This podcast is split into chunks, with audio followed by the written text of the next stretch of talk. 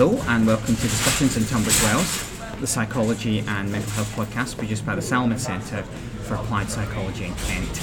My name is John McGowan and I'm a psychologist in the centre. Today, from the background noise, some people may be able to work out that we're not actually at the Salomons, Salomons Centre, but we're doing our first outside broadcast. Podcast. I don't know, that it doesn't sound quite right. More on that in a minute. Uh, our topic today is the politics of mental health, and to help us with that, we're very excited to have two special guests.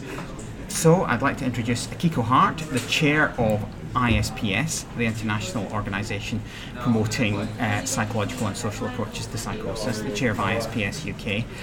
Uh, Akiko is also uh, a trustee of the Hearing Voices Network and works for Mind in Camden. Welcome. Thank you for having me. And also Mark Brown, better known as Mark1in4 on Twitter. We had various discussions about how to introduce you. You uh, went for a writer, which is probably underselling you considerably. Um, or overselling, depending on how welcome. next year goes. You've been a very good friend to us in terms of the teaching on the course, um, on our clinical psychology course. But welcome and thanks very much to both of you for coming along. It's a pleasure. Also joined by our regulars, Anne Cook and Rachel Terry. Hello. Hello. Uh, and it allows me to link to the question where are we Anne? Location. Where are we right now? We're where are we right now our We're outside broadcast I thought you meant where are we with relate, re- relationship to uh, progress on mental health. Uh, we are in the foyer of the National Theatre on the South Bank in London, and very nice it is too, although slightly noisy intermittently.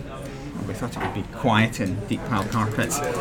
Okay well let's let's cut straight to it and uh, and get right in. The politics of mental health it's, this is obviously quite a big issue but I suppose where it started coming up for me was the idea that it does feel that in the last 10 years particularly really this is and the last five years especially this has really really come up the agenda of politics and policy uh, things like the mental health act review various initiatives we'll talk about those later but why why are we talking about mental health now in a way that maybe we weren't talking about a few years ago Well, I I think there's kind of a lot of really interesting things have happened in relation to mental health. We do live in what we might call the post time to change moment. So we've had a kind of concerted 10 years of quite broad kind of anti stigma work, which has kind of really, I think, got the public, the general public, to be really thinking about mental health as an issue and kind of the effect of that, I think, politically is really, really interesting because in a lot of ways, people who experience mental health difficulties now have the political position of the newest and least complicated worthy victims. It used to be that you could show how humane your society was or how kind or caring your society was based on its attitude to people who were unemployed or people who were recent immigrants. And we've been through 10 years of kind of checking off those people and going, yeah, we're not going to be as kind to them as we used to be. And people with mental health difficulties have kind of presented this kind of new horizon for kind of politicians to be able to say, we are good people, we care about people. And it's kind of very interesting for me that in some ways the larger mental health charities have kind of colluded in this, in that we've tended historically to applaud every single little tiny thing that happens that might look positive about mental health. So, sort of, in terms of politics and mental health, mental health is on the agenda as something where you can announce something that is very, very tiny, that has next to no spending implication whatsoever, and have huge amounts of column inches declaring you to be the most humane and most wonderful administration that ever sat on those coloured benches in the House of Commons.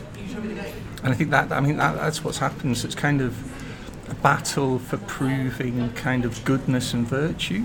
virtue signaling You're nodding. Yeah, no, I would agree with that, um, especially um, the term virtue signalling. I think it's interesting when we look at the surge of interest in mental health. It's only certain aspects of mental health, I think, where there's been a lot of um, energy spent. So um, if we think about some of the, the slogans that are flying around, you know, one in four people experience mental health difficulties at any one point, or we all have mental health. You know, most of the, the the oxygen really has been taken up by mental health awareness campaigns and about looking at things like depression or anxiety, but actually very, very little policy or practice has actually been focused on other aspects of mental health, which probably occupy the, the thoughts of most people working in mental health and using mental health services. So I think there's a disconnect profound disconnect between what's happening in mental health policy and what's actually happening in mental health. Mm. Can you give us an example of that? You think it's on your mind? I think that the sense that sense of disconnect is something I, I don't know about you, Rachel and Anne, but I certainly feel too. Yeah, I think that one of the, the big themes, so, so I think that most of the major parties' mental health manifestos look broadly very similar, and I think that's because they're written by um, the same people, so there's no, re- no real surprise there. And one of the big themes is um, around mental health awareness, which is essentially delivered through mental health awareness training. If you look at the 2015 um, task force um, paper on mental health that was um, commissioned by uh, Miliband, think six out of the 40 recommendations are around training, training teachers in mental health, healthcare staff in mental health, everyone in mental health. And I'm not sure that if you were to ask people using mental health services, or families, or carers, or people delivering services, if mental health training, mental health first aid, is actually um, the most important thing on the agenda. So I think there's a, there's a disconnect at that level. Mm-hmm. Yeah, I, th- I think there's. I mean, there's, there's a really interesting thing when you look across those manifestos and you look more broadly about policy.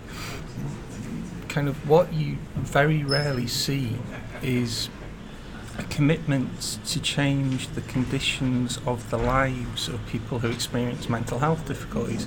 So we get stuff about policy which is about health policy, we get stuff that's about benefits policy, we get stuff that is more broadly about awareness and changing attitudes. But what hasn't happened is seeing the realities of the needs that people have in their lives as something which can be acted upon by political means. So it's almost like people with mental health difficulties are seen as people who are just like everyone else, and in which case all of the policies will help them, or they're seen as people who are so different that anything you choose to do would make their life better. And it's kind of very, very interesting that there's not really a conception of people who experience mental health difficulties as a kind of body within the population, within the electorate.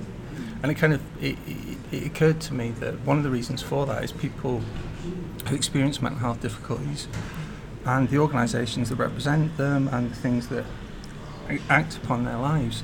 Those people, we, are not seen as a political bloc with any sort of power. So at the minute we are in the category of we're in the category of like not weed and kind of thing that you can make a policy about not importing or um, you know controlling. Sort of the, the sense that what what what people with mental health difficulties are is a kind of policy problem not a group of people who have actual lives and experiences and stuff like that. So the notion is really weirdly that if you could just find the be- like the correct policy around mental health, people with mental health difficulties would cease to exist and we'd just be shuffled back into the, the normal population. And that's really weird. It's a bit like saying that if we could just have more diverse presenters on television, racism would disappear. As if there's no real practical and structural reasons why people are disadvantaged and marginalised, um, either because of their identity or because of their experiences. And that's that's the bit that's interesting for me is that we're not that the political interaction is not with people who experience mental health difficulties. Mm. The political interaction is with the arguments around what you might do, often to prevent mental health difficulties, mm. rather than to deal with the actual realities of people's lives. So we're not seen as a group that would be able to significantly alter the outcome of anything because we're not seen as political actors. We're seen as a kind of obscure and slightly um, difficult to grasp floating miasma of problem. Why do you think that is? I think I think it's because well, historically we're only about 30 years into understanding that all people with mental health difficulties are people.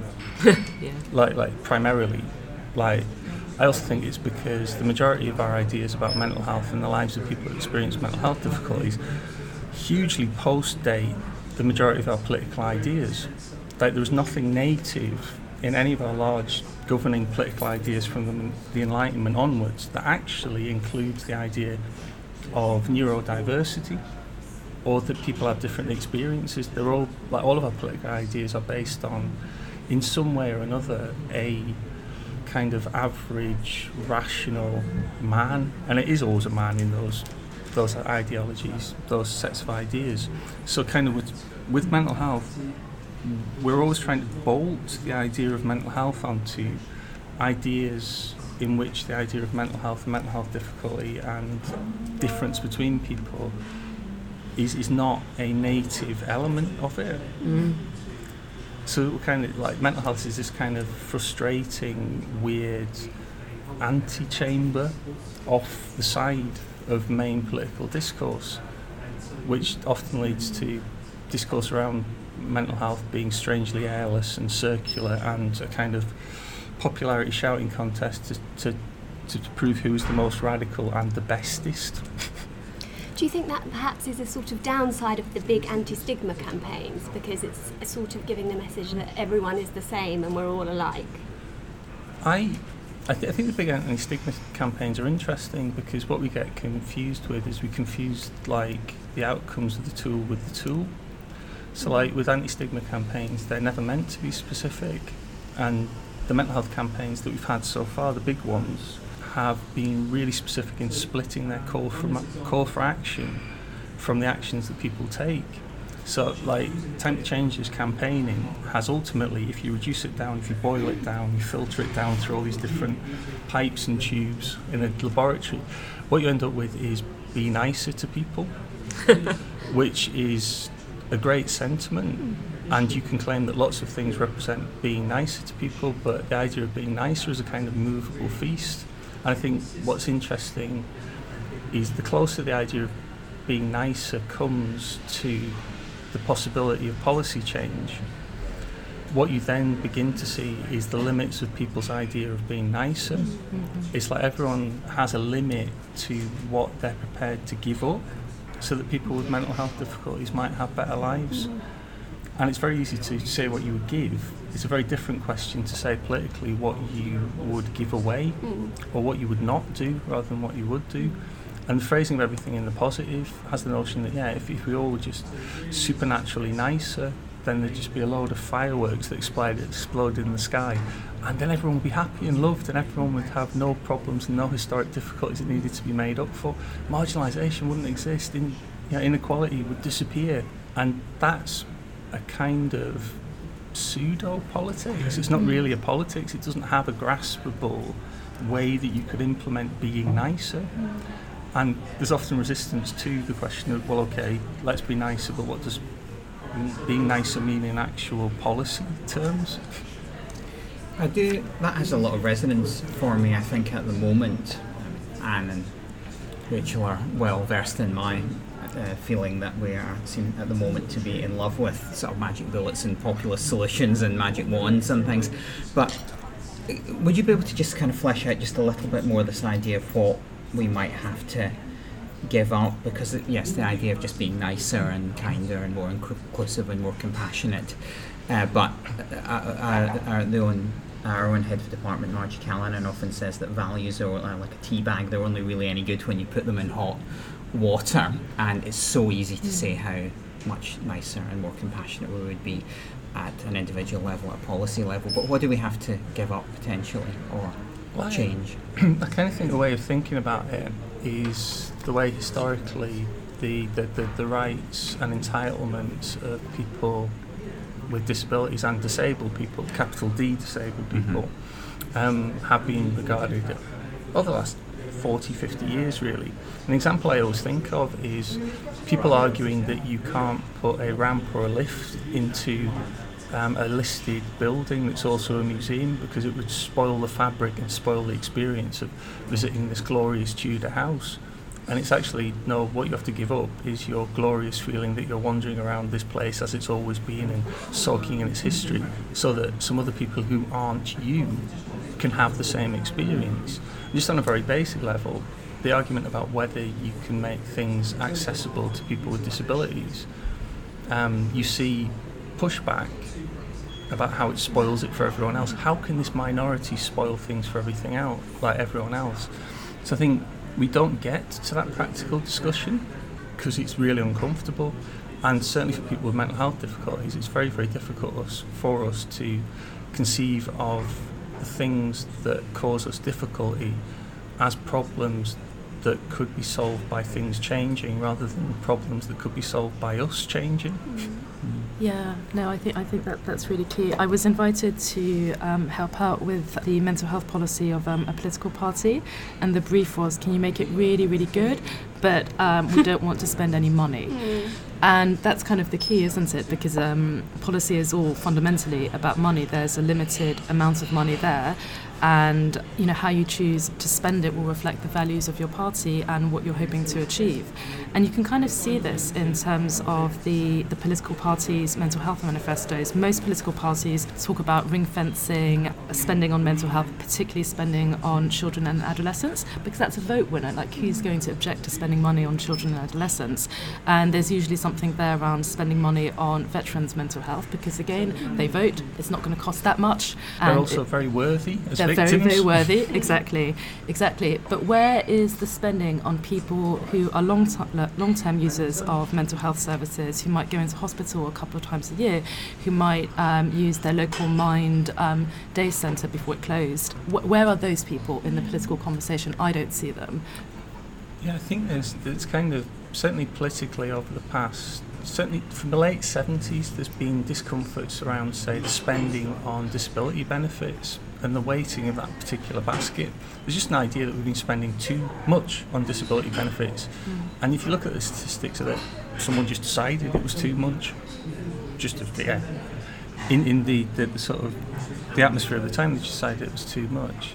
And that kind of there's a really really interesting thing that happens and for me it goes back to this idea of worthiness. We found it easier to make political um, decisions and political arguments about spending in mental health when the people who would be the recipients of the spending are kind of morally pure.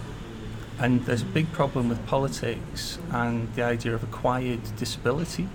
So generally speaking, since the late 70s, we shifted spending on disability more to people who are born with disabilities rather than people who acquire them in adulthood because people who acquire them in adulthood are morally suspect. It might be their own fault. They might just be messing about. They might just be swinging the lead. And mental health, if you add mental health to that, that overall drift, you get the argument well, how can you tell that someone's ill? How can you tell it's not their own stupid fault for filling themselves full of drugs at age 15? How can you tell it's not their own stupid fault for not having a really good job and being awesome and having a nice suit like I do? There's a kind of there's a moral conflictedness about the status of mental health. Because we, you know, sort of we love the idea that, that people can pull themselves up by their own bootstraps, and by definition, mental health difficulties are difficulties that are beyond your own personal resources to resolve without assistance from other people. Um, and we've, we've cast we've cast you know reliance on other people as dependency or scrounging over the last ten years, and people you know people who are in and out of hospital, people who have do do have long term mental health difficulties, are not kind of simple, simpering, easy to do good for people. They're people with experiences and beliefs and ideas and wishes and hopes. You know, they're people, bizarrely. Like, who would have thought it? Um, but that makes them much more difficult to, to make political capital out, and it makes them much more difficult to make other people who don't care about them care about them. Yeah, and it's not helped by the association in the public mind of mental health and violence as well, which is you continually get, like the recent coverage, for example. Well, it's one. It's something that certainly seems to me to go quite deeply into uh, our past, particularly in Europe and the Western world. I mean, we've talked about this quite a lot in a pub talk that we gave about this. You know, an equivalence between kind of moral failings and, and mental health, which goes, you know, Hogarth and the Rake's Progress. You know, where else is the Rake going to end up but Bedlam after a life of you know boozing and womanizing and spending spending money and while I wonder if while it feels that we're away from a narrative of moral failings, we really aren't at all. Actually, we really, really aren't at all. And in some sense, I wonder if anti-stigma campaigns are really about that. You know, you're not a moral failure in some way. You are sick, and that has been you know the, the dominant narrative of those and the, the primary message. What you, you mentioned the different parties a couple of times, Akiko, and I was just wondering. We all had a, a wee look at the um, there's a the Mental Health Foundation had some links to the different parties' manifestos. I mean, I know it's hard sometimes to work out what manifestos mean and don't mean and what can be achieved and can't be achieved and some of the promises are terribly airy and some of them are terribly specific. But but what did we make of them? Uh, because in one way there might be real differences between them, but in one way they might, as you're saying, Mark, be rooted in quite universal assumptions that just cut across all of them. What did, what did we make of what our different the people who aspire to represent us say? Yeah, I mean, the first thing is for me, um, the really interesting thing is that none of them are particularly exciting. And that really surprises me because I find mental health really, really exciting. And if you compare the conversations that are happening within mental health, the radical, interesting, exciting ideas that are around, the fact that there are, there are so many things that are contested within mental health, none of this is reflected in the mental health policies of the major political parties, which leads me to think, well, who are they talking to? You know, which views are being reflected there? So that's the first thing. And the second thing is that I see more commonalities than differences between their positions. So with the exception of the Labour Party, which pushes for welfare reform within its mental health policy, and I would argue that that's not a mental health policy per se. It has a huge impact on mental health, but that's a core policy focus of the Labour Party. They all seem broadly similar, which is, um, as Mark was saying, you know, let's all be nicer to each other yeah. through more mental health awareness campaigns, and let's make sure that we spend as much money as we were before um, on the same things as we were spending them on before, and um, let's fund children and adolescent mental health services more and a few other things. But that's yes, basically it, broadly the picture. Yeah, as if there were no controversies in mental health. It's a bit sort of motherhood and exactly. apple pie. Uh, no mention of the kind of inherent tensions that there might be, for, for example, between um, a paternalistic, risk-averse approach and a human rights approach, which are the you know the, the big things we all argue about all the time. It's as if those arguments didn't exist. I think that's true. They're all they're all trying to stay on very safe ground. But I think there were things that were quite interesting. For a start, I thought it was interesting, as you say, many of the um, parties do talk about broader factors, not just mental health specifically, when they're considering mental health, which I think is important and relevant. So lots of the parties talk about debt management, for example, when they're talking about mental health, and I was really pleased to see that in there not necessarily just from the parties that you might expect. So Labour did talk about support around debt management, as did the Conservatives.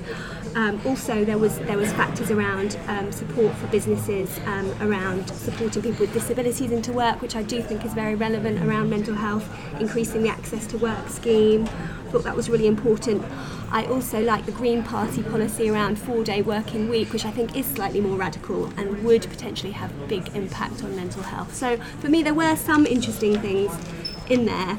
Um, just just quickly, the other thing that I thought was quite important was um, Anne. You were saying about much of it was around the status quo, but I think sometimes that's because we don't have lots of evidence around things that might be better or different. And so for me, one of the things I liked in in the um, policies was around more spending on research in mental health, which I think is really key, and also comes out of the Mental Health Act review as well. So I was pleased to see that in both of these um, areas. So I think that's really important.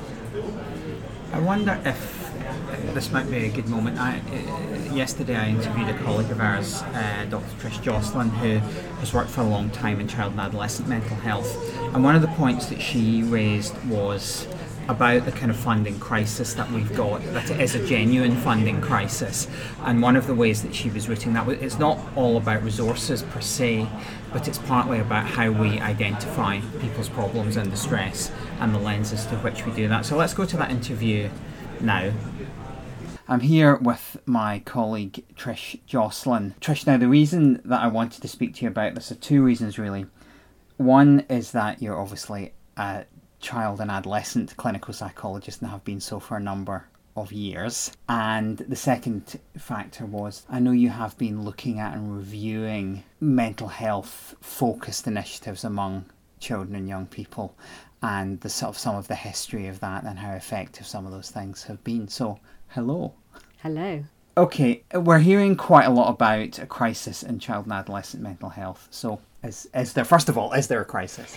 Well, I think there is a crisis. I don't know if it's a crisis in mental health. I think when people talk about it, it sounds like there's a kind of epidemic amongst children and adolescents, and suddenly mental health problems have appeared that weren't there before. But I think I think there is a crisis in that there is a lot of people asking for a service that isn't there, and that's causing a lot of problems. So, in some sense, are you saying that lots of these problems have been there already, but perhaps identified in a different way? I think identified and dealt with in a different way and dealt with in different places. So, what's the difference then between 15 years ago, 20 years ago, and now then in terms of the way things are being viewed and seen and dealt with? Well, I, I think that a lot of things are being called sort of mental health problems, and I think that in order to get a service, you now need to have something that can be recognisably described with a diagnosis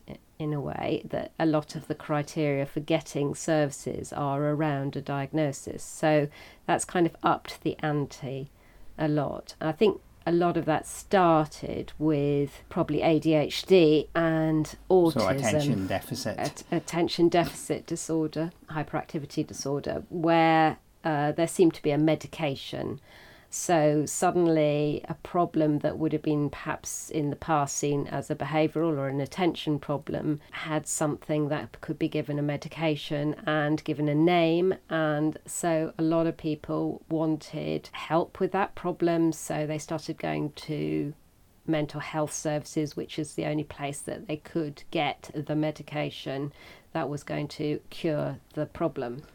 Is that a bad thing? Because I'm always I'm always mm. aware that when I talk to some colleagues about this though. So, well, you know, we're medicating kids. That's a bad.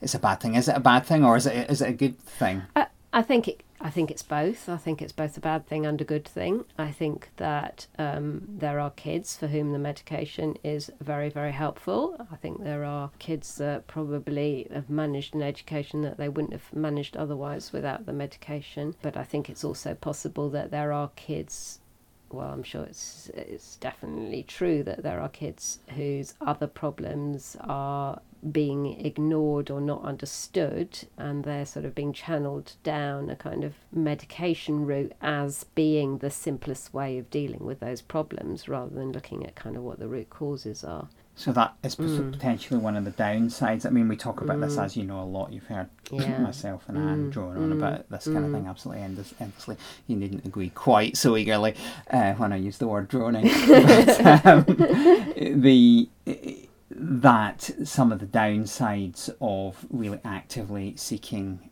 uh, a diagnostic label might be a kind of narrowing yeah. of the lens. Yeah, yeah, yeah, no, absolutely. And and I think the problem with autism um, um, is that it is actually to do with funding in schools. In that, in order to get extra funding for, say, a learning support assistant in schools, you need to have a recognised problem. So it's not to do with need, it's to do with having labels. And autism was one of the few labels that had originally, a long time ago, actually been associated with getting extra support. So parents and teachers that were, you know, desperate for these kids to get extra support would you know, chase this label of autism. And it was one of the few ways that kids could get extra support in class. So that then became another place where people had to go to child and adolescent services in order to get a diagnosis, in order to get the extra support, which wasn't based on necessarily on need, but based on having this kind of label. So it's kind of different from, say, learning disability, where whether a child, the kind of level of how much money they get is based on what kind of need they have. It, it is based it's based on kind of whether or not you have this label. That you know, I think I mean I'm you know I'm I'm talking about kind of this is just like one problem, but it, I think it's how mental health services suddenly seem to be child mental health services seem to be the place that if you had a problem with a child, that's where you had to go because they became the only place that you could get these kind of labels that were then associated with extra help. Whereas I think if you were talking 20 years ago, if you had ch- children with these kinds of problems, you would be starting, you would have started probably in different places. So there would have been more counsellors in schools that were seeing these kids. There would have what been kind of more counsellors in yeah, that sense? Yeah, actually, as in therapists or actually, yes, actually, therapist, counsellor. You know, Mhm. uh, like um, like you have in adults, uh, um, like uh, GP surgeries, those kinds of counsellors. Um, in, and and you had much more help for parents. So, you know, child guidance clinics, you know, were were largely often largely seeing parents to help them manage their children's problems.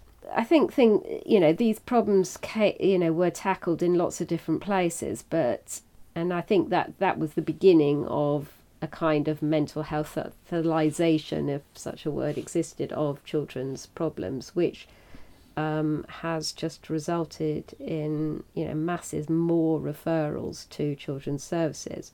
I think, and, then you know on top of that, you know you have the, the you have the inter- internet, you have social media. People are beginning to recognize and kind of understand the problems within these in, within these terms. You know, parents are a lot more literate in mental health kind of terminology children adolescents are. So they're beginning to see oh well look you know I, i'm up and down in my moods you know i must have uh, you know i must have this or i must have that or you know uh, you know adolescents are coming to services saying you know i think i've got this i think i'm bipolar. That's not even a that's not even a label that you give children according to DSM 5 so you know Are you suggesting yeah. that that is a kind of pathologizing of, for want of a better word, you know, something within a normal spectrum? I, I think I think it is. I think it is. Um, but I think it's not so much that it's pathologizing it. It's just that it's narrowing how we un- understand it, and that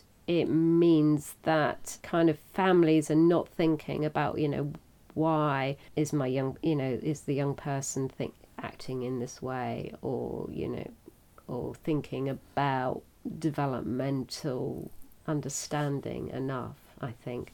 So i think i mean it's all become a huge industry really um, but it, it's an underserviced industry. So you can't create this huge demand you know, which has seen referrals 10 times as much as when I first started, easily 10 times, maybe 20 as many referrals for one person. So, and, and yet there's not been a, a, a huge increase in what services are available. So, what kind of initiatives are going at the moment to try and address this? Well, the crisis, you know, Crisis, i- i- yeah. and it, you're characterising as a real crisis in the Mm, sense that there mm. aren't sufficient anything like sufficient resources know, or for the demand that is present. But what kind of initiatives? What are the main initiatives going in child mental health at the moment? Because I know that it's not completely something that hasn't attracted. You know, there is Mm. Yeah, some money yeah. and some no, resource no, there, going are- there is some money and some and some resources, and I think some things that are happening are very thought out and sensible. So there is more resources going into sort of perinatal services, so understanding that a lot of problems that may not appear till adolescent might start with. Um, you know, developmental trauma or, or children or young babies not getting the the kind of resource they need from their caregivers in terms of being able to, you know, help them to develop emotional regulation, for example, and being able to think about their feelings. So I think the help for kind of maybe mothers that are depressed or that's very positive. I think there's more money has gone into eating disorder services because it's recognised that um, this is kind of a, a very dangerous problem for adolescents. Um, Is that to- something that's changing in? Well, we're in a kind of new world still, and probably will be a new world for some Mm. time in the sense of the uh, power of being able to share uh, feelings and information globally, really, among people. Um, and I suppose one of the areas where I've heard concern expressed about that is to do with eating disorders. Is that is that something to think about? Yes, yeah, no. to be understood. What you mean? People sort of catching, yeah, learning about how to not eat from each other. Mhm. Well, basically, Yeah, yeah. yeah. Um, Well, probably a bit more to it than that, but at, at root, don't want Yeah, to go all no. Daily Mail here, but yeah, you know, no, no, I'm, no, I'm sure. Though I think that's that's always been the case. I mean, I you know you you do have eating epidemic. I mean, I've seen it happen in schools where you know suddenly you have ten people appearing with with an eating disorder in the same class. You know, it's uh, um, you know it becomes very competitive and. uh, You know, maybe eight out of ten of those will not manage it because it's actually very difficult to starve yourself, but two will manage it. You know, so I think it is it is it is something that people learn can learn from each other. Um, but uh, you know, this the same is true for cutting, for overdosing. You know, um, all these things that young people didn't used to do and are doing now earlier and earlier. You know, I've I've I've seen sort of nine year olds suicide, suicide attempts. I mean, that's just unheard of. You and know, this is not know. necessarily something that was there already. No, I don't think it. No, I don't think it was. I think I think you would have a distressed eight and nine year olds, but how they expressed that distress would have been different. Um, they would they wouldn't have been trying to sort of cut themselves. So I think you know I think that that, that is a downside of the of social media. I mean, I think there are lots of the. I think the other big downside of social media, and I think a lot of people talking about it, is the fact that it's twenty four hours. You know that it's uh, that kids can't switch off from social relationships outside of school. They're there, you know, all the time, day and night, and that they get no rest from that. And if they're being bullied, or even if they're finding it hard, you know that that's not a choice for them to switch off. Uh, so I think you know those kinds of things have have increased stress on on on our kids, particularly on adolescents, and particularly on girls actually. I mean, one thing that has come up, it's obviously come up in the context of our own university and other universities, but also, I guess, schools as well. And I- I was thinking of it in the context of what you were saying about school, you know, guidance counsellors and counsellors in school is the idea of mental health first aid, which I have extremely mixed feelings actually about. But can you give us a little bit of an outline of what that is or what it might bring or not to the table?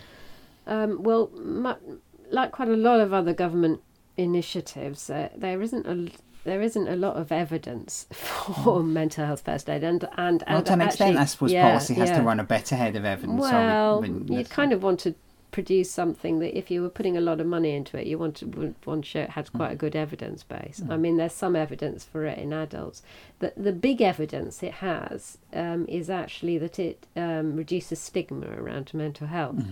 Which, yay, that's a good thing. But is it a good thing? Because here am I saying, you know, these kids are kind of being overdiagnosed, and so it's okay to have a diagnosis, you know. Mm-hmm. Well, you know, I don't know. I have mixed feelings about that. So the possibility Yeah. is that it would encourage more things to be seen within the lens of mental health Yeah, diagnoses yeah. that may or may not be appropriate. I, th- I mean, I think what the government is trying to do, though it's not entirely clear. I think what they're trying to do is reduce i- i- is what they call early intervention. So they're they're trying to catch sort of young people in when when they're kind of when before their problems become enormous and they have to go to mental health services. So they're trying to sort of catch those problems early. Um, and and help people with those problems. I think I think that's kind of not really going to work because what will you what will happen is you're going to start finding an unmet sort of the huge unmet need that is out there when when you've got mental health services which are only seeing I don't know one or two percent of children then if you start looking at all the kids that are in schools that have are not you know that have got problems that are unmet then you're going to produce an enormous number of children with problems for which there will be nowhere to go. And the mental health first aid is training it will be training one or two teachers to kind of take a lead on mental health first on kind of helping some with some basic prin- basic principles and understanding and recognizing mental health problems. I mean that's my concern is that they'll start recognizing these mental health problems and um, start referring to mental health services that can't meet the demand at the moment so And and there is evidence that, that you can do things in schools. Um, there is evidence that you know good relationships between teachers and pupils can really help young people with problems, uh, uh, particularly home problems. School, you know, schools can be a, a great sort of saviour for some kids. There is evidence that having a curriculum that is about understanding feelings, about understanding relationships, and a curriculum that goes right through school and runs through all aspects of school, so isn't just like an hour a week or something, that, that those kinds of practices in schools can make a real difference. And there are differences between schools. I mean, there's difference between schools in amount of bullying, for example, you know, and that uh, and that is often to do with uh, sort of school initiatives. So I think schools can make a difference um, to to young people. I'm not saying they can't. I'm just saying that kind of training one or two people to recognise the, f- the kind of mental health problems is just going to increase demand on CAMHS, on child and adolescent mental health services, unless schools are provided with in-house support of the right kind. Uh, so I don't think it's going to decrease demand at all. Perhaps. Also, what you're saying though is at policy level, we could be looking at perhaps slightly different outcome measures Yeah, um, in yeah. terms of the quality of the uh, environment, bullying, etc. I know it's difficult because obviously Mm. schools have very different sort of catchment areas, universities too, actually, for Mm. that matter. I think along as with many government initiatives, I mean, I, I did this this this review, which is going to be in public mental health uh, coming shortly. It it actually showed that the governments hadn't really, for all previous initiatives, and there were quite a lot, particularly under the Blair government. You know, that there were some really good initiatives, but they didn't think about what are we trying to measure. You know, they didn't think what are we trying to change and sort of set the measures in first. So any kind of measure, you know, they didn't give the young people questionnaires or their families questionnaires before they started the initiatives, you know, which would be good practice in kind of research. So much of the measurements that they used were kind of after the changes had happened, after the initiatives had happened. So it was hard to know whether it was a change or not because they hadn't measured them mm-hmm. beforehand. So and I, I, the same is going to happen with this with this um, mental health first aid because they haven't measured to see how many referral schools are making now. So if the point is to reduce the reduce the number of referrals, then they don't know how many there are now. You know, they, and they haven't even said that's what they they want to happen. You know, they need they need to really think about what what do we want to happen, how do we measure it, you know, and and actually tailor their interventions to fit those targets. But it's it's not thought out like that. Okay, that was that was our colleague Trish Jocelyn uh, talking about child and adolescent mental health. And one of the things she was saying in that that interview was about the notion that we identify many, many more issues arising for children and families under a kind of lens of diagnostic mental health, and that itself has caused a very real shortfall in resources because the refer- the level of referrals to child and adolescent mental health services have gone up absolutely exponentially in the last kind of 15 years. And thus we are now faced with a massive funding shortfall. And it seems to me that a number of the the party policies are kind of rooted in trying to do something about that is that the right way to go about it. Why, why was she saying that referrals have gone up so much to because things that would have been handled at the level of school or child guidance or family guidance are now being referred to child and adolescent mental health services. Because? Because that is a gateway to help basically right because there aren't the resources at the community level where they used to be or because things increasingly things are being seen through a diagnostic lens or both things are being seen through a diagnostic lens, things are being seen through a lens where you have to do something. You know, a child comes, they cannot be seen as having ordinary issues or ordinary, um, you know, struggles of adolescence or difficult family circumstances. You, you know, you must go to a maximum kind of response, a kind of, I would guess, a kind of risk averse kind of response. I think that's true and problem and problematic, but I also think there is a reality that there is higher levels of um, mental illness within children and young people. So I think Are it's there? probably. Be- I think so. Do we think that? I think that's contested. Yeah. Can you say more? Uh, not really, no, because I don't know enough about this. But from what I've seen, um, all these figures are contested and people interpret them in different ways. And that's one of the problems that we have with our mental health policies that a lot of these things are taken as fact when they are, in fact, contested at the most basic level. I, mean, I, what, what's interesting to me is, in one way or another, what we're entering because of because of the last ten years of exciting anti-stigma consciousness raising, is we're entering a really uncomfortable era of what you might call the age of demand, which is people asking for things or asking for something when previously they may have accepted nothing. And that is a really big difference. I think what's what's super interesting for me though around around this particular issue around kind of young people and demand kind of really goes to the heart of the difference between the politics of mental health and the politics of mental health in that what's more important is to understand where that demand is coming from and why that demand is channeled through those particular um, areas. So we were talking about lenses just then. Lenses are ideas, mm. and we keep talking about ideas in mental health, and that's really important. But we keep ignoring actual practicalities and realities in mental health. So why does someone suggest to someone's parents that they should take their kid to CAMHS? Why do someone's parents decide that their kid should go to CAMHS? Like, like politics is, is, is, is the is the manipulation of the real world, isn't it? It's understanding how the real world fits together. It's not just ideas. Ideas are ways of organising those thoughts. So, so I'm kind of like, I'm kind of more interested in so okay, so what is actually happening in people's lives? What is happening in schools? What's happening in social work departments? What's happening in local authorities? And we talk about this next to never we talk about ideas. We start, you know, we sit on panels and we go on podcasts and we wang on to each other about what our ideas about stuff are. But what we don't do is the actual, or we don't have the resources to do, we don't have the time, we don't have the contacts to do, is actually spend time working out what really is happening and how the levers of policy influence what actually happens in people's lives. Um, and we write endless op-ed pieces, we write you know, exciting comment pieces. We, we get all excited about this. We say, oh, it's definitely this, it's definitely that.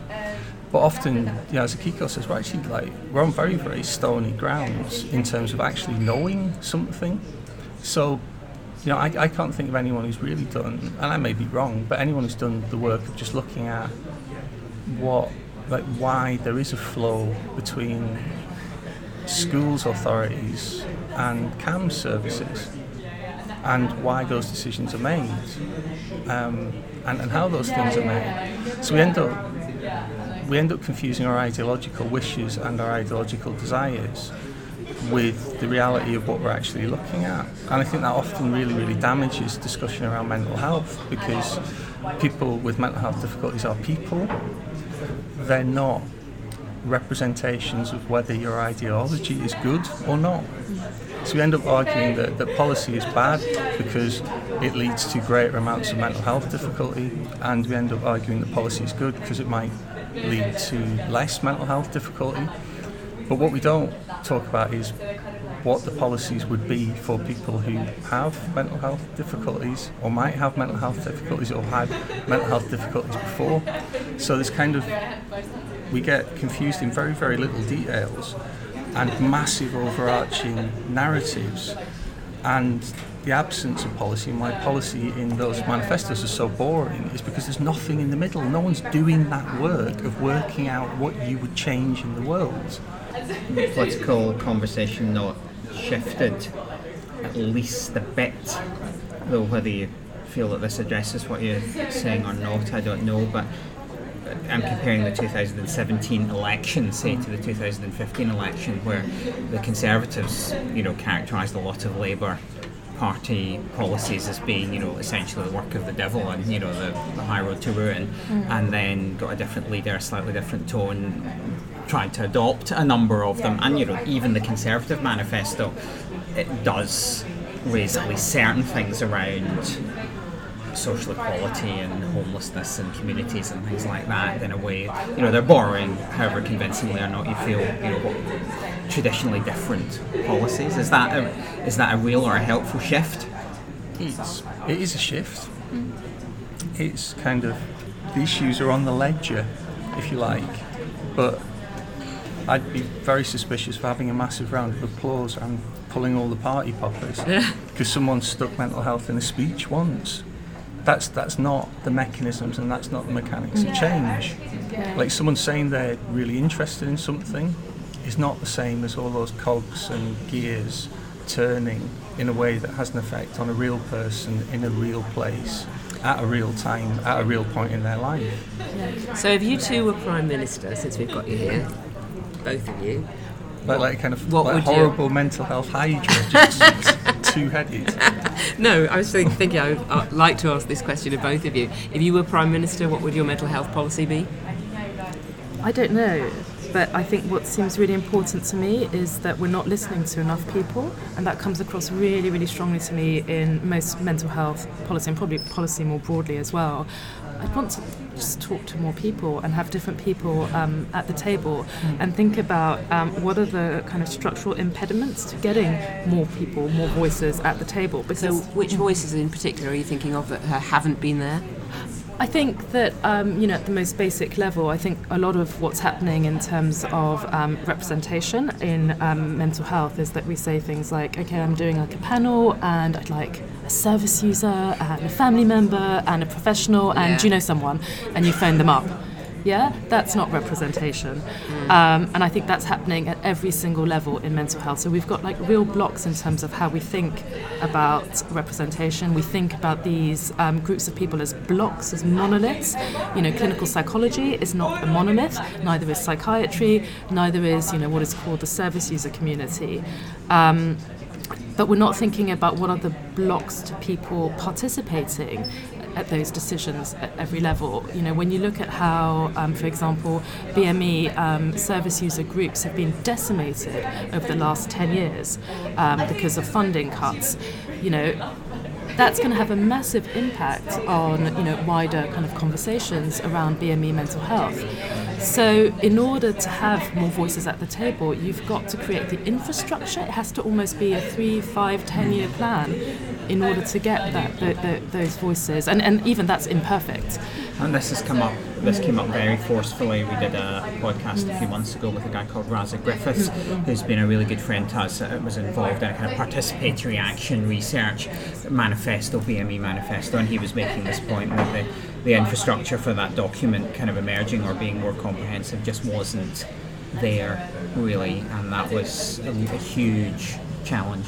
That's right. I spoke to Raza last night actually um, about this and. Um, why you know he wrote um, he, he he led on the, the kindred minds uh, mental health manifesto why is that a bigger thing in mental health why wasn't that heavily heavily quoted in the mental health act review for example so even the stuff that is out there isn't necessarily folded in to um, to, to wider um, mental health policy and that's incredibly disappointing Did he have a view as to why it hadn't been used more? Um, no, but I think one of the reasons was that there was a lack of funding. So there was funding Yeah. up to a certain point to write it, but there was no funding for dissemination. Yeah. So, so some So really the powerful groups have the loudest voice, and Exactly. we pay for them to be listened to. exactly, exactly, and then we hear the same things, and then we wonder why it's all really boring, and why we keep on hearing the same things, and why things don't change. We've had some specific initiatives in the last few years since you know time to change. Um, things like mental health first aid. That's something that's a very big issue in schools, universities. We've got things like zero suicide, and we've also had, as you've just mentioned, the Keep of the Mental Health Act review. Now, maybe we can just hold the Mental Health Act review a bit to the end because I'm aware that, that there's a lot to say about that. But what do we think of these? What do we think of these initiatives? And are they helping? Are they running ahead of evidence? What should we be doing them? Should we be doing something else? I think, I mean, practically speaking, politically, we are in the Cones hotline period of um, policy. In that basically there's nothing going to change in law until Brexit's sorted, and that may take the best part of a century as far as I can work we, out. we were a Brexit-free zone until this moment. no, but, but the, the, the point is, is, is that it, the, the, the Cones Hotline thing is the last years of the minority Major government in the 90s. There was nothing they could do because they couldn't get anything through Parliament. So what they did is they launched lots and lots of initiatives with a bit of funding because as a government you can make spending decisions um, as long as they're not ones that have to go through Parliament. So you can do initiatives, you can't do anything fundamental. So the initiatives can be good, can be bad, but what they are is they're politically expedient you, you, you, you come up with an initiative, and an initiative is basically just like a paragraph on a bit of a page, and then you flesh it out, and it either flies or it doesn't. Um, but it isn't a kind of fundamental change. Doesn't mean they can't be great, and I think it, it makes a lot of sense to lobby for initiatives as part of your process of change making. Like make the case for why the government should put a bit of money into a particular thing because it'll make them look good. Um, and then you do it. But then the, the problem with initiatives is initiatives are not structurally transformative. They are cones hotlines. Like they, like having better motorways is not the same as having a telephone line where you can ring up to see whether there's any roadworks. So, what are the current examples of this, like mental health first aid training? Mental health first aid training is not really an initiative, though, is it? It's it's It's a business. it's a business, Yeah. um, and, and Nonetheless, caught the eye of ministers clearly. well, they bloody love it, don't they? Because it seems to be in a simple, one-shot silver bullet that you can put inside your um, ministerial sniper rifle and shoot right into the heart of the problem. Yeah. And it's a thing. It does a thing. Sometimes that thing's helpful. Sometimes it's not. It's not. We can't have anything, or we can just have that. There is a whole range of different alternatives you can have. If you want to do stuff that raises awareness about mental health, you could, if you wanted, do anything you want. Um, it's not a choice between mental health aid, first aid, and locking yourself in a cellar. and this is the trap we fall into. Yeah. We keep arguing with specific things rather than also broadening out our discussion about what other things could happen in the same space. There is, a, there is an argument for initiatives taking up the space that other things might occupy. So again, this this comes from the kind of scarcity thinking of mental health that um, we should be very happy to have some crumbs. Therefore, any crumb that comes down, we have to make the best of. So like, oh, there's a bit of money for mental health first aid. We have to get behind it because if we don't get behind mental health first aid, then it's just going to be wailing and gnashing of teeth, and the skies are going to fall in because nothing else is going to happen in that space. Zero suicide is kind of interesting, I think, because it lies somewhere between an initiative and an idea, Yeah. and I think it's something that can be done really well as a kind of if you turn that initiative into some policies or it could be done really badly but it's not in the same category as kind of anti-stigma work and zero suicide does suggest a series of things that you should do It does, but I wonder if it really does. I know you've done lots of work on this, John, um, and in some ways I I, have think lots of opinions You have on lots of opinions on it, and in ah, it's the same thing, necessarily. same Wang thing. and I, I, you know, in some ways, I think zero suicide is a genius policy because who could disagree with it? Who could disagree with, you know, eliminating um, suicide? And then you, but it just completely bypasses all the, you know, the moral, the practical, the, the legal kind of like complexities around it. But that doesn't matter because we're going to get rid of suicide. So it's, it's as you say, it's an idea with, and I know, John, that you've written a lot about some of the practical implications of this particular idea on practice, but no one's really thinking about that apart from you, of course. Um, but that doesn't matter because you can sell it as an idea. Well, the, the issue of how it positions you as a, a care, you know, a caring Yeah. service, that your premise is to prevent someone doing an action rather than an open stance of an open stance of care or help. I think at a very kind of you know micro kind of clinician level, I think is a, is a really tough dilemma. I, I worry about our trainees going into a world where that's the pressure and they're coming in, but you know workers. You know, workers more generally with those imperatives on them. I Especially, know especially in the risk of averse, blaming, individual blame environment that we have. But there's no evidence base, is there, for this is my understanding, for zero suicide being an effective policy. So my understanding was that it was um, there was a strong opposition to it being put forward as a policy, and in the end they went for it because it's you know it's a genius policy on so many levels. It's a very eye-catching policy Exactly. for any any Department of Health minister of any government. I, I think. This is it. And I think sometimes we make the mistake of thinking that our policies should be or are evidence based, when actually there is no evidence for that. There's a complete kind of like chasm between our policies and evidence based. So, I mean, this goes back a little bit to what uh, Trish was saying in my interview, which I realise I recorded so late that none of I didn't send it to any of you. But what she was saying about mental health first aid actually was again this running ahead of evidence, this idea of running ahead of evidence. And in actual fact, mental health first aid is in quite a long line of initiatives in child mental health, very similar initiatives in child mental health, which actually don't really set any kind of baselines or have particularly sensible kind of outcome metrics. So we're very unlikely to know what it's really done or achieved for good or for ill. Yeah. I think a lot of these initiatives, like also rolling out of mindfulness, say in schools, or my children's school, they did a half a day CBT training for all the staff.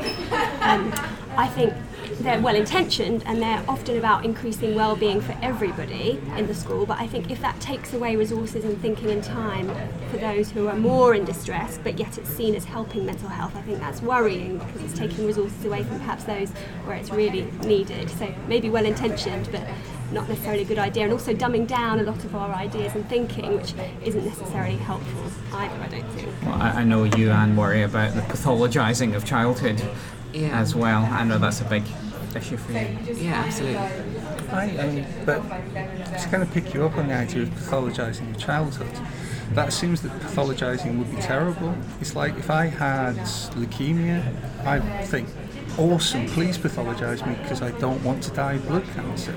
So there's, there's an assumption that pathologising always leads to malign outcomes. That's a political assumption. It's not a practice assumption.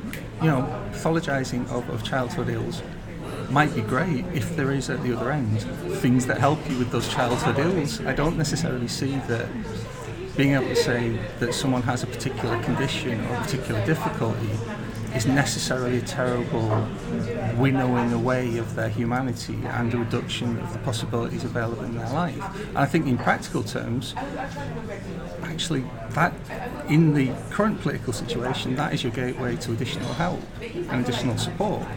Um, I think there's a generational difference in this. I think younger people who experience mental health difficulties do not have the same fear across certain conditions of being pathologised because you tend to you know they tend to see it more in terms of well that acceptance of what you might call a diagnostic label is what allows me to access these legal levers and these practical levers. Um, I think it depends on the available responses or the likely responses, doesn't it? So, for example, the help that you might get if you accept a label of depression might be very different from the interventions that you might receive if you had a label of, say, personality disorder. So I think there's a real but there's, there's, there's, difference but there's a lot between those poles. Yes. So, so some people will claim that ADHD doesn't exist. Some people will claim that all mental health and diagnoses doesn't don't exist. Um, and you go, well, that that's great. I'm I'm certainly enjoying myself, you know, sunning myself in the, the shining glory of your virtue. But I don't see what that's going to do to help me tomorrow. And I think this is where I get back to the politics. It's like the, the, discussing the, the ideas and the concepts and the philosophical underpinnings of stuff is great, and we have many seminars on that, many symposiums, many you know journal articles about it. But when it comes down to it, someone wakes up in the morning and they go, "Why is my life so freaking terrible?" Something that um, you and I have um, spoken about quite a bit, Mark, is this, for me, this really interesting, um, these convergences and disconnect between um, politics of mental health and politics more broadly, and the really interesting and sometimes unholy alliances that can come up, and something that you just said really reminded me of it. And um, you know, for example, if we think about um, some of the, um, the, positions that we take in mental health, there's obviously a really strong um, anti-medication position that's out there. And what's really, really interesting about that is that that actually cuts across um, the political divide. So if you were to look, for example, at um, the recent um, campaign against um, benzo, the overuse and overprescription of um, benzodiazepines and sleeping pills, which was led by the Council for Evidence-Based Psychiatry, where that campaign got the most traction was in the right-wing press. It was in the Spectator, it was in the Daily Mail, it was in the Telegraph. It wasn't in the Guardian, and you see exactly the same um, convergences in America um, with, with, with, this particular issue. So it just feels really, really interesting to me that sometimes the political positions that we take, because I think a lot of the people who are advocating for um, a, against the overuse and overpres- uh, overprescription of medication probably take a more, broadly speaking, left wing view politically. That isn't always backed up by um, by wider political positions. Mm. So the question is, is always who are you liberating? Do they want to be liberated? And what is it you're liberating them from? And also, who are your bedfellows in that? Because exactly. pe- people love to think that they are the most radical person thinking about mental health and fighting for this higher ground of radicalism. And it's often, for me, kind of quite naive in thinking about where that fits into the broader political spectrum. So you can advocate for the abolition of all mental health diagnoses, and then someone just go, well, actually, that does mean that someone will no longer have any legal rights to reasonable adjustments in their workplace. You go, ah, well, that, we'll sort that out afterwards once we've done the abolition bit, which is more exciting to me. That's what I mean about like the difference between ideas and politics and levers of kind of how things happen. Well, I do wonder about this in the context of you know the kind of discussions that I have in the ivory towers of universities, where people can get very clear cut about these kind of things. And certainly my experience working for many years in services was about well, how the hell do you help people and what is going to be the most helpful lens to offer through which to look. I suppose the thing that concerns me about something like mental health first aid is not medication. Medication might be fine. It's not even mental health diagnosis. It's about potential narrowing of the lens through which you see people and difficulties really eh, eh, potentially that you know you have a hammer and everything looks like a nail rather than trying to look at broader social factors or family factors. All of a sudden it's kind of all inside the kid basically and that whenever i see that close up it always I have quite a strong emotional reaction mm. uh, to it whenever i encounter it directly you know friends of mine kids and things, and things like that but I wonder if, before we stop, as we've got you both here and you've both written pretty extensively about this, and so I'm aware that this uh, topic could keep us going for another hour, but the Mental Health Act review, obviously before Christmas, the results of this were announced. And uh, so we now have a concrete set of proposals from Simon Wessely's Mental Health Act Review panel. I know both of you have written about this quite prominently. So, where are we in the aftermath of that? Are we disappointed? Are we excited? Um, what what do we all think about that? Am, am I correct in saying that two of the recommendations have been accepted? Yes. Can ECT, you remind me which two? The ECT one and the nearest relative. So the, the what one? Sorry? The ECT one, so advanced um, decisions about IC, uh, ECT being um, clinically binding. They're still not legally binding. They can be overturned um, in the courts, mm-hmm. but they're more they're more binding than they used to be. Mm-hmm. And um, the nearest relative being changed to be a nominated person. Yes. Mm-hmm. From now. I'm not sure.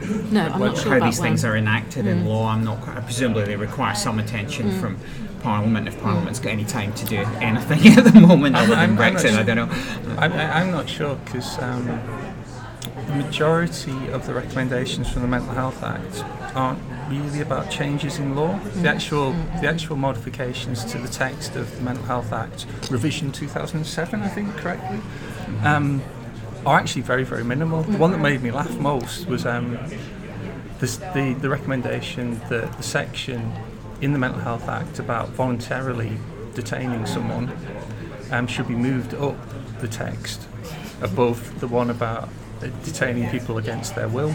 so then more people will read it, and then it'll definitely happen. That that made me laugh. It's like, yeah, but that means you'll have to pass that through Parliament because it's changed the Act.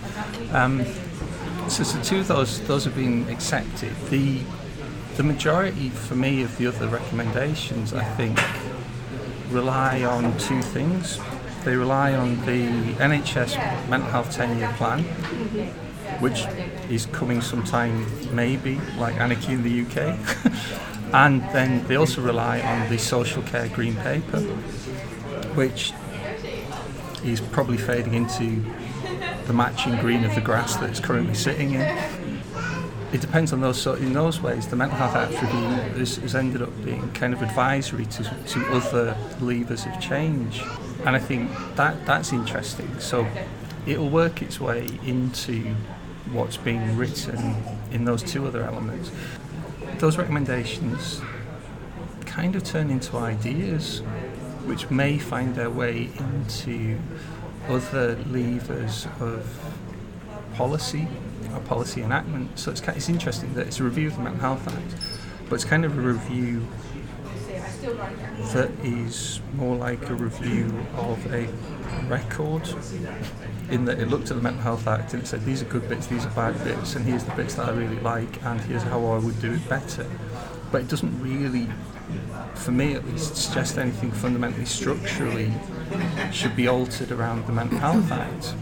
I, I think, in, in terms of the document itself, there was a fair amount of original research carried out in terms of it. I think that's that's really interesting, but it doesn't necessarily fulfil the promise of a Mental Health Act review.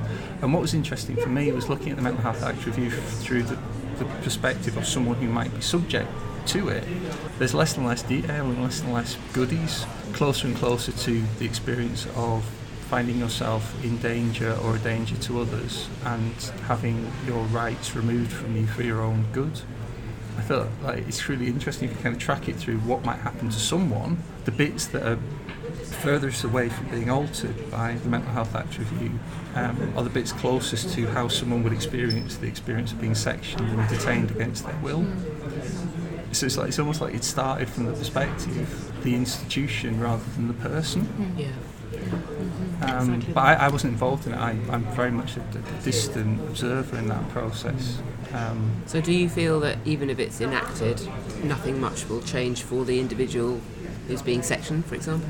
I, I, th- I think the things that will change will change if there's a political will to change them. So the commitment to no one being taken to hospital or moved in a police car requires a commitment from um, commissioning trusts, ambulance trusts, to commission specific um, mental health ambulances. That's that's way down the, the, the waterfall of policy. Um, commissioning from CCGs of appropriate services, the improvement of, of inpatient facilities is a spending decision for trusts. Um, what you know, what we do know is we can't get CCGs to spend money that they've been given to spend on mental health, mm. on mental health. But what we don't know is the reasons why they don't do that spending, because it's kind of quite reasonable not to spend money on something you think is going to be terrible. So the CCG deciding, actually, I'm not going to commission that from you because you're a bunch of knobs and are terrible at delivering services. But there isn't currently a deli- you know, there isn't a, an organisation that could deliver a comparative service in our local authority um, area, our CCG area. Is kind of quite reasonable. So we don't even really understand why people don't do the spending. So kind of, I feel that the, the change is not in the document. So it's a wish list. Well, it's not even that, is it? I mean, I, I see. Some quite boring wishes. It's if that was my wish list, it's like Santa, could you bring me some socks and a new protractor? it, it, it is or a quite nice boring. award environment, uh, which It's- people have been bashing on about forever. Well, and this is and it. And it's very much, I think the, the Mental Health Act review for me, part of it is very much, um, it's almost a prep, preparatory piece of work for the 10 year um, the, the 10 year funding plan, and it's a way for Simon Wessely to get SMI, you know, onto um, the political agenda. SMI, sorry. Serious mental serious mental illness, which and he- because there's the argument that, and we're going back to the, the beginning of our conversation now, that um, initiatives like mental health first aid have sucked up the oxygen, and there's been so much focus on that part of mental health that we And haven't. IAPT, I'd say. And IAPT, exactly, that we haven't focused enough on the sharper end of services, and that's what he would like to do. And throughout, actually, one of the key themes in this wish list, in, which is uh, in, in the Mental Health Act review, is better buildings. He, you know, more spending on capital projects, um, mental health wards. Yes, absolutely. And that's, I think, where we'll see the change if that happens, if there is like, the political will to make that happen, because that's again, it's a little bit like zero suicide. It's it's an easy thing to deliver nicer buildings. But, but it's just more of the same rather than Exactly, radically easy. thinking, you know, how do we respond to people in crisis? Should it be a ward necessary? It's a, ni- it's a nicer thing to say. uh, Whether it's a nicer thing to achieve, there was a, a piece in the the Guardian um, yesterday, I think it was, about the government's falling some way short of their staffing increased targets. Yes. So you know you can say twenty thousand people, but the actual reality of delivering that for any party is is going to be difficult. And capital projects are, you know, it does feel like a list of you know, aspirations. I'm not saying there's nothing in it because there are some things that are real Yeah. and real changes. But I am very much of your mind there. I think Mark that when you actually get down to it, for me, I think the big thing was what's the basis of confinement against your will. Yep. And it, draw, it still draws this very, very hard line. We still have the Mental Health Act, Yes. um, and we still have the Mental Capacity Act, Yep. and we're not going to only detain you against your will if you lack capacity. Yes, I knew this wasn't going to happen, but I would like it. They didn't to- even say why. They just They don't it, say it- why, no. It just said we we're not going to do that. And I think that is, is worth bearing in mind if we're talking about small p politics, that the, the Mental Health Act review process had to in some way provide something that satisfied a very, very diverse and broad base of different people. Mm. So if you can imagine in a kind of multiverse, all of the different parallel universe versions of that document based on following particular people's real areas of interest, what we've kind of got is, is the kind of combination of all of those. And I think there is there is you know, as Kiko was saying, that there is a kind of prevailing political reason for why some of those things are given emphasis and some aren't. But I do think it's an absolutely it was a nightmarish thing to try and bring together. I think the focus on, on people who have mental health difficulties that don't go away is really interesting. And I would hope that one of the things we can take away from this moment is progressively, over a period of decades, people who experience mental health difficulties that are more severe and which don't go away have been left further and further away from meaningful help and support. Yeah. And they're the people. Well, we don't even know. We don't. We don't know whether the, the, the statistics about sectioning are a very small amount of people who get sectioned loads, or whether it's a wide range of people who are only sectioned once. We don't like. We don't. We don't know. We don't know who. And we also don't know how many um, experiences of being held under section turn into hospitalisation under section. We don't know the connection between those two things. We've got two different sets of stats. So what we don't actually really know very much about, we should do, and we know anecdotally, and we know because of the people we care about and the people we hang out with, is what people's lives are like when their mental health difficulties don't disappear. When they, when you hmm. have a mental health difficulty, it means that you're not just shuffled back into normal life. Um, because they're the people who have been very much harmed by the focus on prevention. Mm-hmm. It's like the argument to those people has been, well, we need to not spend money on you, so those young people over there don't turn out like you. and it's like, well, hmm. wow, that is that's hmm. wonderful. Cheers for that. So I'm just meant to um, I'm meant to live my life in poverty and terror so that someone else should have a greater life. You're taking something from me. What about those people who don't have mental health difficulties? Could you not take something from them instead? Why is it going to be a decision between my life as someone who has a mental health difficulty and some people who might in the future have a mental health difficulty? It's back to that crumbs from the table thing. And choice. I do think, though, that the Mental Health Act review did make a lot of effort to hear the voices of people who have been sectioned under the Mental Health Act. I know you disagree with this, Akiko, but I think that there was a, a big attempt to include the voices of those people and their family members.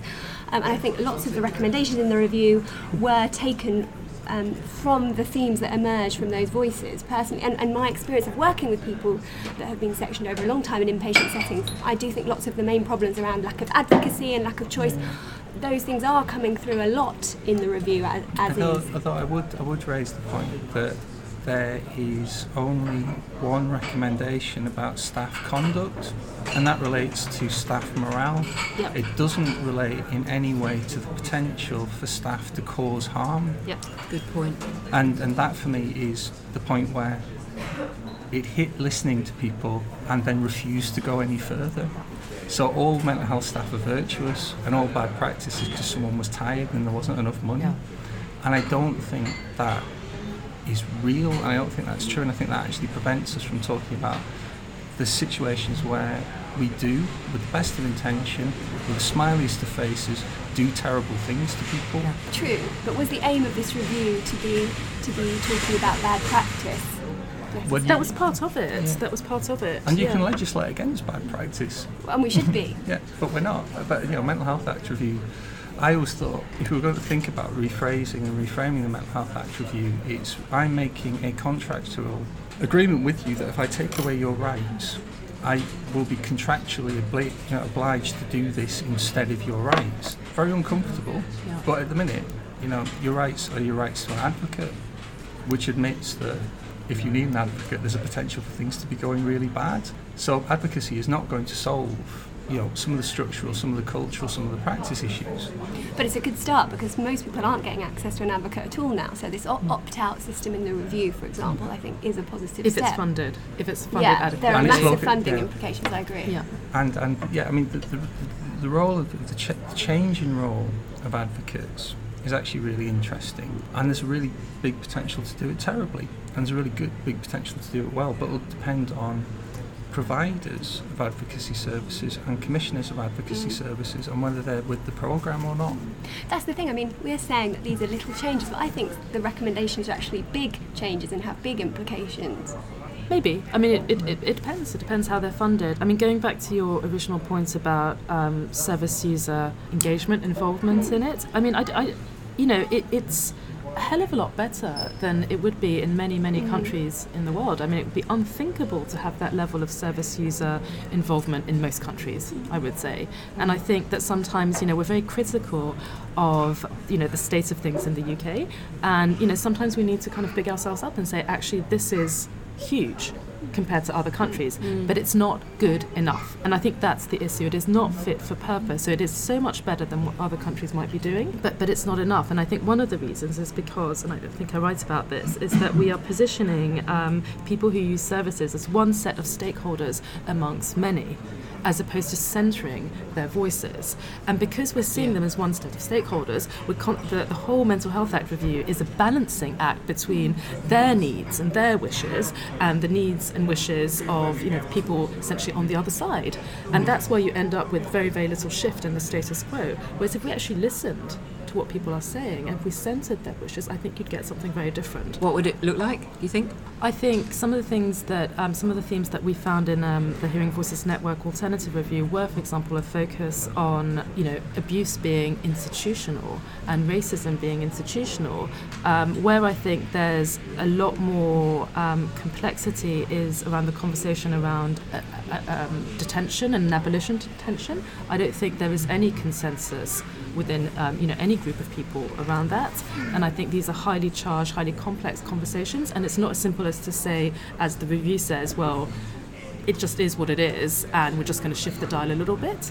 You know I think there are many I think it's a, you know it's a I think you, you kind of suggested this as a game of like three-dimensional chess almost because there are so many competing ideologies and voices within it and I think we need to attend to them.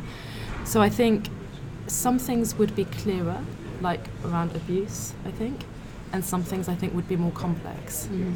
I do wonder if, and this has been my experience of attempts to look at the Mental Health Act over the years that there is a real tension also between social control and rights. Because I know you wrote something which I found quite energising, Mark, in The Guardian uh, during the mental health review process about really focusing on rights and a Bill of Rights. But I suppose the problem that people have with rights is that people end up doing things you don't want them to do, if, if you know what I mean. In some sense, it hasn't resolved that. I mean, I'm not, I, again, I agree with you, Rachel, it's not nothing and it has the potential to be something. Uh, what has been, but that fundamental tension has just been ruled in one in very much in one direction, Exactly. which is that you know social control sort of triumphs out over rights, Yep. really in in the end, which was very much there in the 2007 review as well. yeah, and it was sort of taken as a given, really. In this one, I found. And this is it, and it's not a given. I'm not saying that that's the wrong Yeah. answer, but it's not a given, and it doesn't explore. Yeah, well, if you look at what I was reading on the train, which is the uh, United Nations report of the Special Rapporteur on the right of everyone to health, very much promotes a that we should adopt a human rights-based approach in mental health and in mental health legislation, and that doesn't seem to have been given serious consideration. I, Maybe it I, was. I, I, I, I would disagree. I think that that was the that was a spectre at the table of every single discussion involved in the Mental Health Act review. Right. I, I think if you read the Mental Health Act review back, it's a shadow discussion about that issue you just raised about the conflict between rights and safety or mm. social control, however you conceive it. I think every single line almost of the Mental Health Act review is a justification for why that approach cannot be implemented in the mm-hmm. real maybe. world. That that was my perception from attending one of the Mental Health Act review engagement events actually as well. Yes, I yes we understand, but hmm. um, you know, but, you know that that conversation, a shadow conversation, I think is actually a, or a subtext hmm. kind of conversation is probably not a bad way of thinking about it. But, but I mean, I, I, yeah, I, I think it's also really important that we, we, like, we do remember that lots of people put their their heart and their experiences and their time Yep. to try and make this review. Like, and, and it's worth noting that I didn't suggest influence this review. The point was that they wanted to be that review. yeah, And whether that's actually enacted by what came out of it is another thing. But people really did yeah. put a lot of their time and their effort, and to an extent at, at personal risk, um, into trying to make this into something. Yeah. The question is whether it fulfills that investment or not. I and think- different people will feel differently about whether it does or not. Yeah, I mean, I would say hats off to them. Having been involved in the previous review, I was involved in the Mental Health Alliance around the time of the previous Mental Health Act review. We were constantly being told this is just about the wording of the legislation, it's just about the conditions of compulsion. We can't think more broadly, we can't make recommendations for services. So, in a way, hats off, hats off to this lot who have felt able to do that and felt it was important to do that. But I, I think the, the thing that I, I would say is we have to be really careful not to fall into the, the myth that everything is about incremental change that follows a path. That the idea that this is a stepping stone that has a inevitable next step. That's not really how policy works in the real world. It's not really how the real world works. It's not, things don't follow a kind of exponential curve mm. to the perfect. They just kind of squiggle around. So the idea that this is this is a stepping stone to the perfect world. So we have to accept it, and then we move on to the next stepping stone that will be better. Things might be very different in two years' time. Things might be very different in six months' time. To be honest, um, we can't we can't just assume that everything we do is, is always building on the shoulders of giants, and eventually we reach that perfect world. And I think that's that's sometimes where we fall down when thinking about mental health as it relates to politics, because we just assume that if we have zero suicide initiative this year, then we'll have, you know, a land of milk and honey in 10 years' time because everything will go in a particular direction. Yes. I know. I know. I complained about the um, mental health manifestos being really boring, but I think what really struck me during um, the Mental Health Act review was the constant focus on well, we won't, you know, if we do anything too exciting or too radical, it won't get through Parliament, and and the press will go completely wild about it. And I think one of the things I think that's really important is despite the fact that we're having these really interesting, I think, exciting, radical kind of conversations in mental health, I'm not sure they permeate the world outside of mental health. I don't see them reflected in my friends' conversations. I don't see that they don't get any traction in the news outside of like our little mental health bubble. So I think we need to do better at getting those ideas out there and having some of the conversations. Yes, so, so I think the, the, the most difficult question for anyone to answer about what they want for their own mental health and the mental health of others is to answer honestly without all of these other encroaching notions of reality and not appearing childish or petulant is to answer the question of what world do you actually want?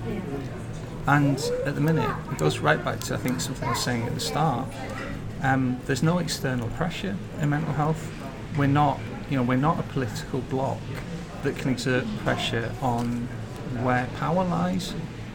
So there isn't often an external vision of what the better world could be. All there is is realpolitik, stoicism, and everything kind of spiraling down into, well, yeah, we could do that, but we can't get anyone to come to a meeting. And, you know, I think, you know, I was talking about having grand ideas is terrible. I think in some respects our grand ideas haven't been grand enough because they've been focused in the wrong place. They've been focused on how do we improve the discourse rather than how do we envisage better worlds. I think on that note, we'll probably have to draw it to a close. I, I, had originally been planning to ask everyone about, you know, one idea, but the whole thing seems so complicated, to slightly diminishing. To, I have no ideas. I'll to just what, tell you now. we, to what we've talked about. So, uh, to finish it off, I'll just say that we will put links to things that we've talked about, and in particular things that both you, Mark, and Akiko have been deeply involved with. The Hearing Voices Alternative Mental Health Act review and uh, the National Service User um, uh, website, um, Mark, where you uh, gave a, what I thought was a really excellent kind of tour of the Mental Health Act and what uh, it was proposing and what, what what was there and what wasn't there. But we'll put links to other things uh, on the website as well. And just to add that the best way to follow the podcast is to subscribe on our feed. Uh, you can do this by looking us up uh, discussions in Tunbridge Wells on iTunes, SoundCloud, or wherever else you get your podcasts from. You can follow us on Twitter and Facebook at CCCU A triple PSY, and that will take you to our Facebook feed or Twitter feed. But for now, really, it just remains for me to thank all of you. Thank you, Mark and Akiko. Really, so very much appreciated you coming and speaking so fully and Absolutely. frankly. And thank you, Rachel and Anne, for you. making it up to London. Quite fun to do a, an outside broadcast. Uh, our timings around these podcasts is clearly a little bit haphazard. Uh, it's quite hard to get the time and the resource to do them. But hopefully, we'll be back with another one before too long. Thanks.